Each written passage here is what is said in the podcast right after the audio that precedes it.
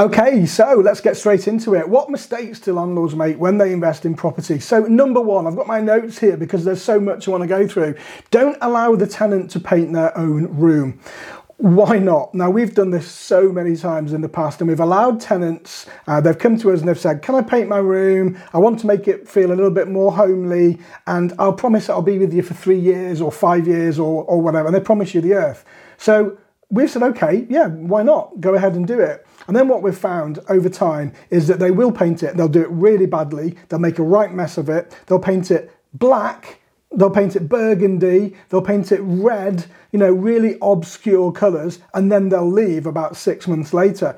And what we've got then is a proper, even if we've taken a deposit, we've got this property now that is Eh, we can't sell it straight away. We can't even bring people in for viewings because of the colour that they've painted the room. So that's number one. Don't let your tenants paint their own property. Leave it in the contract to say that they cannot do it. It has to remain the colour that it is when they took it on. Number two, don't allow tenants to bring their own furniture. Again, loads of people will come and they'll say, I want the room, but I want to bring my own bed, or I want to bring my own desk and chair, or I've got my whole furniture suite and I want to bring it all. But don't worry, because I'll be with you for two years. So we'll say, okay, great, no problem. And then they'll bring their own furniture in. We have to find somewhere to put the old furniture and we have to store it. And then again, the tenant will leave in six months' time and they'll either take all of their furniture, which means we have to then go back and refurnish the property, or they will just take some of it and they'll leave some of it because they've decided they don't want it and it's not going to match anything. So then we've got to dispose of it. So, number two, don't let tenants bring their own furniture if you're uh, renting out HMO rooms that are already furnished. Now, of course, if your property, can you hear my dogs? That's, that's, that's my dogs. You get straight into these videos, and then my dogs start barking. This is my office at home. So where did we get to on that? I'm not going to cut this. You can have that. Um, yeah. So um, don't let them bring their own furniture if it's a furnished HMO room. If it's a property that you are letting unfurnished, and of course that will be very different. Okay. Number three. Pets, don't allow pets of any shape and size. We get it all. Oh, my dog's lovely. My dog doesn't, it won't say boo to a goose. It's a, it's a house dog. It's a house rabbit, a house rabbit. Um, my Komodo dragon, it doesn't, uh, doesn't need any exercise. It's just there. It doesn't make any noise. So all of these things, first of all, dogs bark. Dogs have fleas. Dogs smell. Dogs wee. Dogs poo. Dogs carry allergens. Komodo dragons, they need to be kept hot all of the time. Who's paying the bill in the property? House rabbits, they stink. Whether it's in a house or not, it's a rabbit. It's a rabbit. What do you want a rabbit in a house for, man? No. Don't allow pets in HMOs. It is a recipe for disaster. We've had properties on HMOs where tenants have come in and then after about three or four weeks, we found out that they brought a pet with them. Now that's even more difficult because then everybody else wants a pet. So you allow a Komodo dragon in room one. Before you know it, room two's got a snake, room three's got a gerbil. A gerbil. We've had this before. Can I bring a gerbil? It doesn't say anything. It's a gerbil. It's a tiny thing. It squeaks now and again, but you won't be able to hear it. But guess what? It's got a wheel in its cage, and at three o'clock in the morning, it's going and it sounds like a bomb going off in the rest of the house. Don't do it, all right? Number four, candles, really bad one, okay? Now, I know that it goes without saying, you shouldn't allow candles in the room, but tenants do put candles in, especially over Christmas time and what have you. Telltale signs, telltale signs for candles, obviously burn marks, wax residue.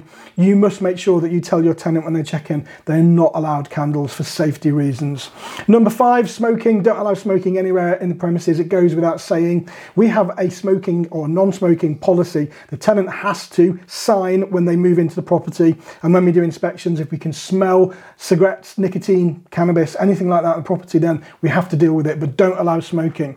Uh, number six, this is a great tip old fashioned Yale locks, you know, the ones that close when you pull the door to. If you're buying a property and it's already got those on, if you're on a budget, if you take those off, there's going to be a circular hole in the door, and that means you're going to have to fill it, and it looks horrible. So, what you can do, there's something called roller bolt night latch. Roller bolt night latch, and you can fit them retrospectively onto the same fitting, and it's the same, it's a Yale lock, but it actually doesn't doesn't lock the door when it closes like the old fashioned one. You have to physically turn the key. So properties that have got Yale lock type locks on them, if you can't do anything and if you can't install the roller bolt type retrospectively, make sure you get a key safe and make sure that each property or each tenant um, has a key in a separate key safe. So if they lock themselves out, you don't have to go out and call um, and call. You know, you don't need to get called out to the property.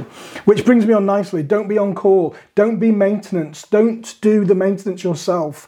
I've got a really good idea for you. Go to Carphone Warehouse, get a burner phone. All right, we call it a burner phone because it's a pay as you go. Give that phone to somebody else, not you, to do the maintenance. So you can find somebody from your local trade magazine. Go onto Google, search for property maintenance companies, ask them if you can give them your phone. Give them your phone, and then when you check the tenant in, they get that number that's not your number. They get that number for maintenance, and you give that phone to your maintenance team. And then your maintenance team deal with the calls directly. They log them. You pay them a retainer just for being on call, and you're out of the equation. You know, if you go into property and if you're new to this, folks, and if you are the maintenance person, you're going to get bored very quickly. In fact, probably going to take a lot of your energy away when you're getting calls at three o'clock in the morning for trivial things. All right, that's our maintenance policy. It's as simple as that. Burner phone goes to the maintenance person. Why do we do it that way? Because when the maintenance person either goes off sick or they go on holiday or they leave, all you have to do is take that phone and either keep it to yourself for the time being or give it to somebody else. You don't need to tell your tenant that for this period of time, the number you need to call is different. It works really well and it's dead simple. If you don't take anything else from this, folks, please just make sure that you um, you take heed of that. That's a, that's one of the best tips I can give you. Okay, uh, number eight don't be tempted to do same day check ins. I can guarantee you, when you've got a, brand new property, and if it's a HMO and you're really proud of it, but you need to get some money in now, you need to start cash flowing, and somebody approaches you and they say, I want the property, I want to move in today, and I can pay you six months in advance. And that's like, whoa, you know, that's loads of money, it's £2,000, and I need that money, and I'm really tempted don't be. If they want to check in the same day, there's a problem. They're either being kicked out and evicted of a property, they're being kicked out by bailiffs, they might have just left prison, we don't know, but there's a problem somewhere. So don't be tempted. All I would say to you is we'll go and check into a hotel whilst we do the due diligence, and as soon as we do the due diligence and we get your references back, then we can offer you the room. But if you take on same day check ins, I can guarantee 90% it will end up in disaster. It might be the only money you see is that six month payment and then you have to evict them. Or because of their issues if they've got issues then it um, will mean the rest of the house might leave. So therefore you've got a property that's going to be very difficult to sell. So don't do same day check-ins. That's number eight. How are we doing we're doing well. How are we doing? By the way, folks, um, if you like what I'm doing here, these are free workshops. These are all based on my experiences. I'm out there on the coalface. I've got 150 tenants. Um, please like and subscribe because I'm doing this a lot now. I'm going to be really vamping up this channel with all of my free workshops. You get the no bullshit approach, okay? Because this is the reality of property investing.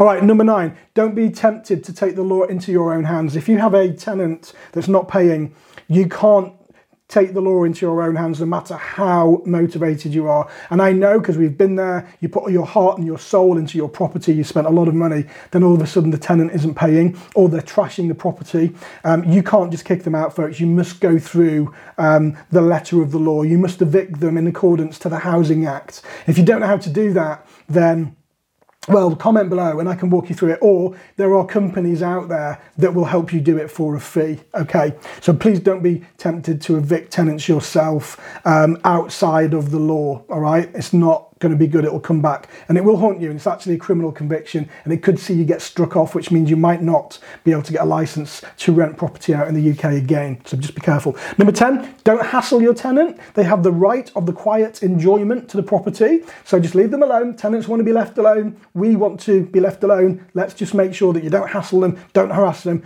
They want to live there nice and peacefully. Even if they're not paying their rent, yes, you've got a procedure you must follow, but you mustn't harass them because if you do, then you might not be able to evict them. Number 11, don't take sides on any dispute. If your tenants are saying, he said, she said, number one said this, number two isn't washing up, number, number room four isn't very nice or smelly or whatever. Don't take sides because there is a side, B side, and the truth that sits in the middle. So when you mediate, you need to make sure you get all of the information from both sides and then come up with a plan moving forwards based on the information. So don't take sides because very often it's actually not. Uh, not the truth, in my experience. Number 12, don't forget that tenants are our customers and we wouldn't have a business without them. Now, sometimes, and sometimes in the forums, we see a lot of people talking about tenants disrespectfully. Now, I want to just put this out there say number one, tenants are our customers. If they don't pay, we don't get paid. We don't get to pay our mortgage. We don't get to pay our staff. We don't get the lifestyle that we have without them. So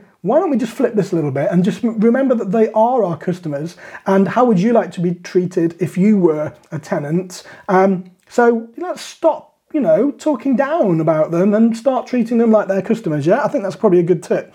Number 13, this goes without saying, Fan heaters and properties, don't allow them. There are fire risk and very often it might invalidate your insurance. If you see them, there's a problem because it means the tenants are cold. Address the problem, don't put a sticky plaster on it, don't address the symptoms, find out why they're cold and fix it so they don't need a fan heater. And of course, they're really expensive, it's going to increase your bills. Number 14, don't become a motivated landlord. When we are out there looking for deals, make sure the deal stacks. Make sure it works for you. I'd rather have one deal a year that is really a great deal than have four really shit deals. Yeah? Who wouldn't? So make sure you don't become a motivated landlord.